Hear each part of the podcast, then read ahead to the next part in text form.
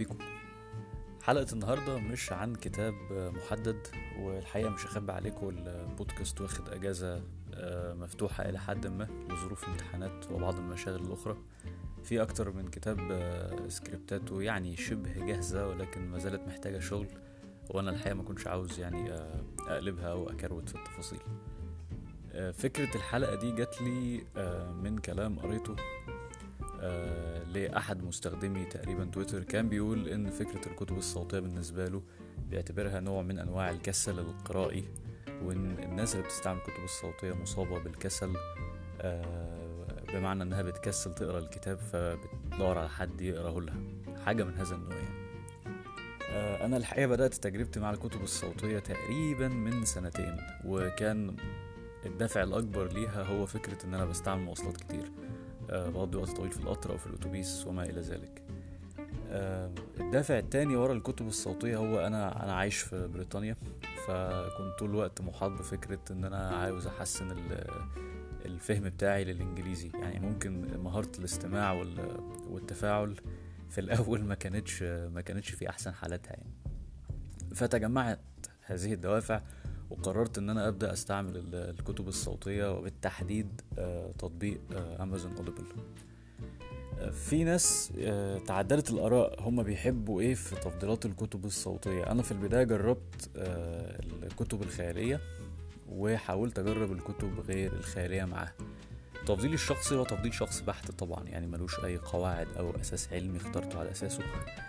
آه إن أنا حسيت إن أنا بأدي أحسن أو بستفيد أكتر في الكتب غير الخيالية سواء كانت في علم النفس أو في الاقتصاد أو في التاريخ أو حتى في دراسات الأساطير مثلا.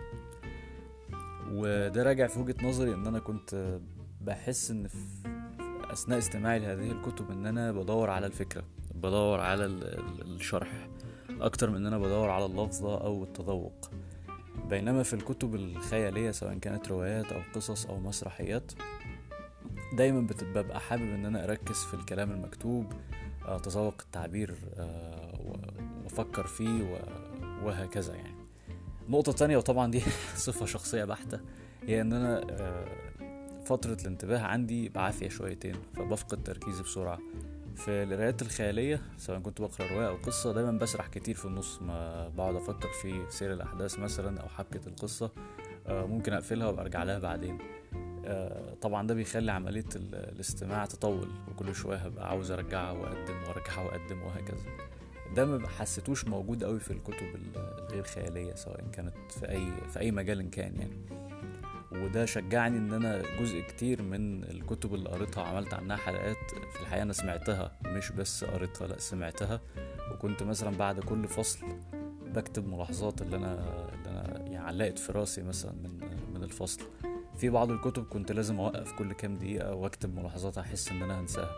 طبعا ده ضاعف من زمن الاستماع وخلاه طويل ولكن آه، في رأيي الشخصي ساعدني كتير إن أنا آه، مثلا أستفيد بمحتوى الكتاب أو أركزه بشكل أفضل يعني. آه، عادة بشوف إن تجربة الكتب الصوتية تجربة تستاهل إن أي حد مهتم بالقراية إن هو يجربها. يعني لولا اختلاف الأذواق لبارت السلع طبعا آه، في ناس كتير بتحب تستعمل الكتب الصوتية في آه، بالأساس في الروايات سواء كان أثناء السواقة أو المواصلات أو السفر وما إلى ذلك. في ناس تانية بتحب تستعملها زي حالاتي في الكتب غير الخيالية بتعتبر إنها بتسمع محاضرة أو كورس مكثف عن موضوع ما. أه الحلقة قصيرة أتمنى تكونوا استمتعتوا بأي حاجة أنا قلتها النهاردة وحتى نلتقي في كتاب جديد آه، دمتم سالمين.